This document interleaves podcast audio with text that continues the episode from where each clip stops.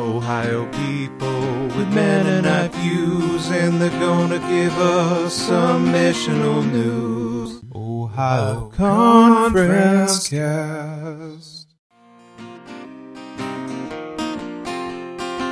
You are listening to Ohio Conference Cast, a podcast dedicated to sharing missional stories and other information about Ohio Mennonite Conference. Here are your hosts, Thomas Dunn and Bill Seymour. Welcome, everybody, back to Ohio Conference Cast. I'm Bill. This is Thomas Dunn, and we have with us someone from the Great White North. The Great White North. Yeah, that's what it's called. What? You mean North Dakota? Gerald, why don't you introduce yourself before we get stuck in the weeds right away? Okay. yeah, I'm Gerald Hildebrand. Uh, I'm living in Winnipeg, Canada. I'm working with Mennonite World Conference as the regional representative, uh, one of 12 that are around the world. And uh, I represent Canada and the United States, traveling between the two countries, representing the work and ministry of Mennonite World Conference. Great. We're glad you could be with us and that uh, your work is why you are on the podcast. We wanted to know a little bit more about World Conference. So I guess my question is you don't have anything to do until what, 2021? What, what are you What are you working on now? Well, um, I have a little more to do than what's going to be happening in 2021. Uh, we are involved uh, as Mennonite World Conference. Um, uh, our vision is that we're called to be a communion or koinonia of Anabaptist related churches linked to one another in a worldwide community of faith for fellowship, for worship, service, and witness. And so we're engaged with a 107 uh, national conferences around the world. In um, we're about 1.5 million people in 58 uh, countries and speaking in about 60 languages, and we're relating to one another on a constant and regular basis. So that involves us in conversation and in uh, engagement uh, with the national conferences around the world. All right, so there's quite a bit to unpack there, uh, and I should we should even go back. What my first allusion to was what happens in 2021. So the Yeah. most most I would presume, like myself, and and I would presume most people that listen to this have heard of Mennonite World Conference, and they associate that with what happens every seven years. Right. Six years? Every six, Six years? years. Yep, every six Ah, years. Well, six years. I Yeah. have learned something already. And so 2021 Mennonite World Conference is meeting in Indonesia. That's, is that right? That's correct. In Semarang, Indonesia. hmm So every six years, Mennonite World Conference hosts this celebration gathering, and that's what most people understand as as World Conference. But Right. we want to learn more about well those gatherings, but also more of what you do in the interim. So I, I heard relating between national conferences. Okay. Did, did I did I pick up that line correctly? Yeah, maybe a good way to talk about it, or maybe a helpful way that I'm finding, is that every job or every organization has a rhythm to it. We have a nu- number of rhythms that we would have, like there would be the six year rhythm of the six year assembly. It's something we would refer to it as the assembly of uh, Mennonite World Conference every six years. So in 2015, that took place in Pennsylvania. And then the next one now will be coming up in Indonesia. And so we tried to move that between continents and between countries. And so that one will be coming up at that time. In the interim, we have our general council. So every three years is a general council. And so there was a general council in Pennsylvania. There will be another one in Indonesia, but one took place this year in 2018 in Kenya, in which Okay. uh, there were probably around 300 people gathered there from about 50 countries. And uh, so those were national representatives, mostly leaders, and then also the global mission uh, network. So there were networks that met there as well. So MWC brings people together, you know, in numbers of ways through networks and through commissions. And so we're working around the year in different places of the world and connecting churches together. So those are every three years, the general councils. The general council, so that's made up, you said, of leaders. So we are part of Ohio Conference, which Yeah. is a part of Mennonite Church USA. So Right. there would have been one person at that general council from Mennonite Church US, USA that represented all of America, all of the United States. Well, Glen Guyton was there as the executive director or national director for uh, MCUSA. Also, your moderator, David Boshart, he was there. Um, and then there would be other representatives uh, that were also there, but it's a really a, quite a small group. People of your mission networks, they were also there for meetings. And so it's really uh, bringing together people with similar interests and responsibilities that are coming together to make decisions about the ministry of Mennonite World Conference, but also networking together to see what they are doing. So, countries in, let's say, in uh, uh, not just Canada, US, but some of the European countries and and Asian and uh, and African, they have their own mission boards. They have their own people that are working in various areas of global ministry. And so there is an opportunity for these people to be collaborating to understand what are the different mission boards involved in. It's not just US sending people somewhere else, but they're actually engaging and collaborating with people and ministries that are local. So indigenous ministries that are present. So at this general conference and at a Mennonite World Conference meeting, is it story sharing? Is it encouragement? Is it are there decisions made? What do the meetings look like? I mean, I was in Pennsylvania in 2015. It felt to me like a wonderful worshipful party the whole time. Hmm. but I'm I'm not presuming that there weren't meetings in the background that I wasn't aware of.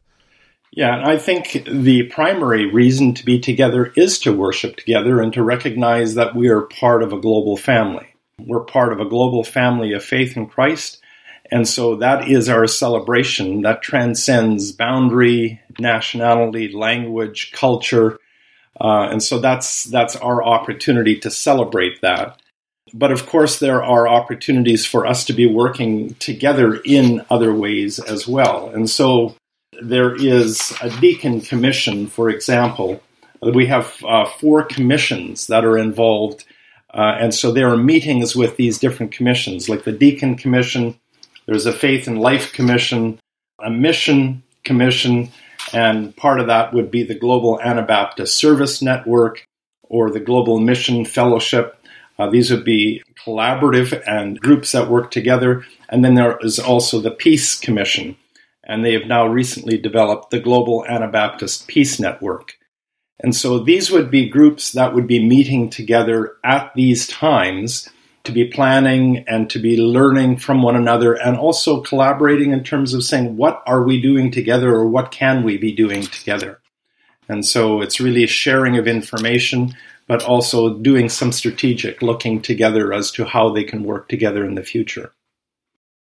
So, do you have uh, an example or two of some collaborative ministry that happened over the years as a result of uh, one of these kinds of meetings? One of the things that would happen is there are things that happen in given countries.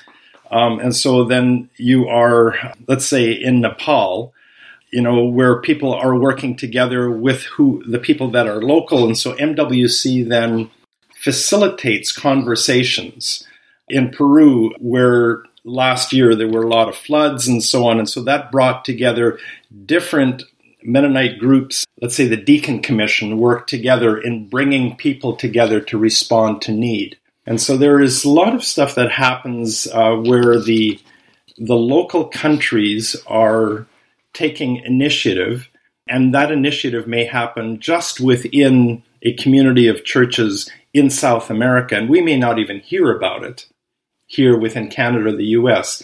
But because there are 107 national conferences, these national conferences are working together in different ways. And so MWC serves as a facilitator of conversations and of relationships.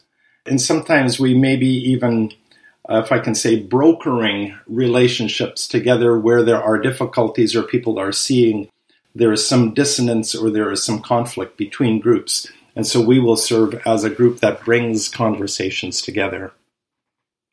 So, Gerald, you've mentioned a number of times national conferences. Mm-hmm. Um, so we know MCUSA is a national conference. Mennonite Church Canada is a national conference. Are there other conferences within the U.S. that are recognized, uh, or is it just MCUSA from the U.S.?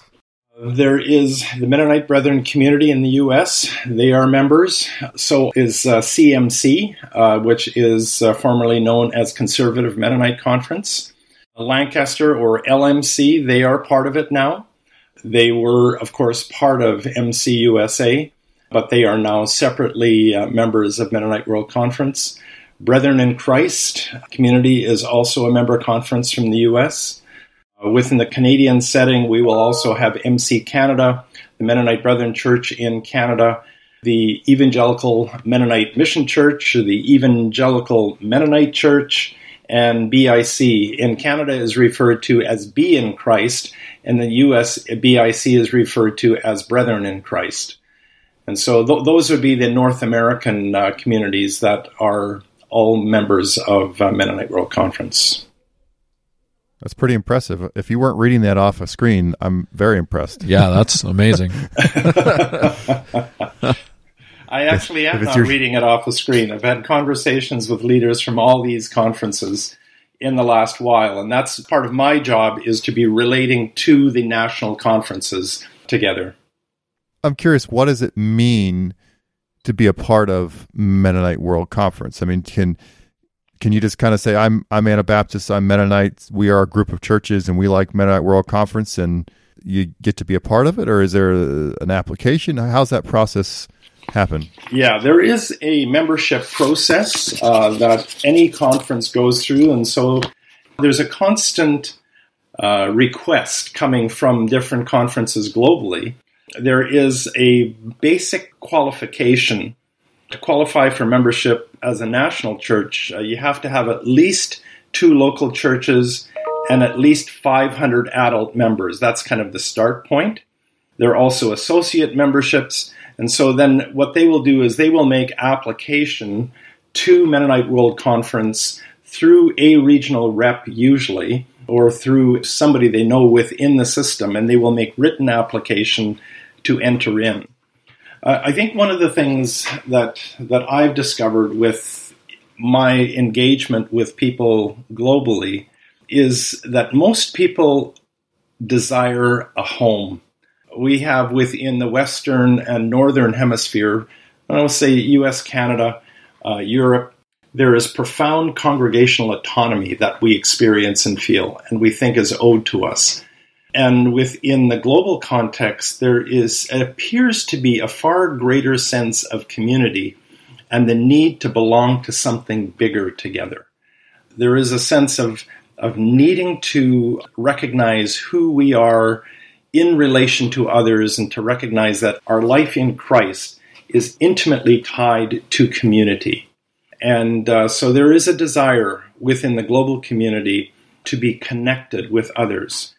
A lot of that has to do with the suffering that people experience displacement, refugees, people who are experiencing financial hardship, suffering in some other way, perhaps for the very faith where they are not permitted by law to be engaged um, or gathering publicly. So when they know that others are together with them and praying for them, and that they can be the church together with a far larger community, it's a huge, huge factor for them. tell you a story um, of something I experienced when I was in Kenya now for the General Council. Uh, I had opportunity to travel between Kisumu and Nairobi. It was on a bus for uh, probably about six hours. And I was with a young man. He was a business person. He owned a tech company, video, photography, advertising, that kind of stuff. And he was uh, about the same age as my son in law, who does exactly the same kind of work in Canada and he told me about his life and about his you know his story and the hardships that he experienced living in uh, Kenya. And at the end of the conversation, he looked me in the eye and he said, "You will pray for me, yes?" He wasn't asking for anything else. He wasn't asking for money to do something in his business or anything like that. He was simply wanting to be connected with another believer. And his name is Moses. I can't get him out of my head. And so I keep telling this story where I go, uh, simply also as a reminder for myself to be praying for him. There is this profound need for connection that moves far beyond the immediacy of their own lives. And I think that is one of the things that we see within Mennonite World Conference. Yeah, there's a lot in that story and what you talked about. I'm just thinking if we had a Twitter feed, you know, you had a couple very tweetable comments, and the one that's stuck in my head is that we in North America have this what is it an insatiable need for autonomy that we feel entitled to. Yeah, I, I don't know the exact words there, but but, wow, that, but you've caught you've caught it. I mean, that I think you've got the essence of it. Yeah, so I mean, it sounds like that's more of a prophetic word than anything else. Whereas around the world, where there's an insatiable need for connection, yeah. So we see we see more siloing and yeah. splintering and leaving because of our felt need or entitled need for autonomy. Yeah. Whereas our brothers and sisters around the world are growing closer together. Uh, yeah. wow. I have a good friend who uh, grew up in India. He had, you know, in my seminary years and in some of the conversations we've had over the years, one of the things he has demonstrated to me and my relationship has shown is our profound need for the other. And that we need an Indian and Peruvian and Congolese and German and Japanese understanding of what it means to be a devoted follower of Jesus. And that we, within the, for me, the Canadian context, or for you guys, within the US context, we have an incomplete understanding by ourselves of what it means to be a devoted follower of Jesus. Uh, we need the help we desperately need the help of our global sisters and brothers to come alongside us and to enlighten us with what they're about and how what they're discovering in their discipleship so that we can learn from one another and then together be the body of Christ. And I think that's kind of in a, in a big picture of what we at MWC want to be about is that we rec- want to recognize not just our need for one another, but there's a full demonstration of that reality. So, Gerald, thank you for joining us. And to our listeners, uh, we recognize that this podcast may feel a little incomplete. So, what we'd like to do is uh, call Gerald back in a couple of months after we get some listener feedback. So, we're inviting you to send us questions that we can ask Gerald about Mennonite World Conference, about relationships within Anabaptist groups whatever's on your mind. Uh, let us know your questions. Our email's in our tag at the end. Uh, we'll be happy to ask him your questions. Ohio Conferencecast at gmail.com. I think so, yes. Yeah. That's right.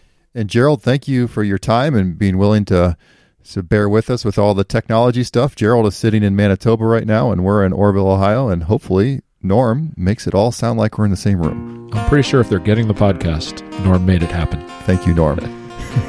thank you, Gerald.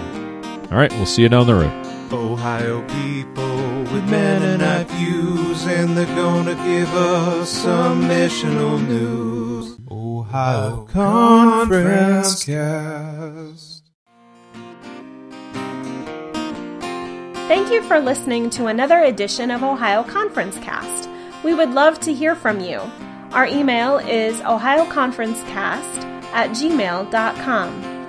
Ohio Conference Cast is brought to you by the Ohio Conference Leadership Team, along with Norm Sohar, sound engineer, Megan Sohar, voiceover, Ann Lehman, publisher, and our many guests and listeners.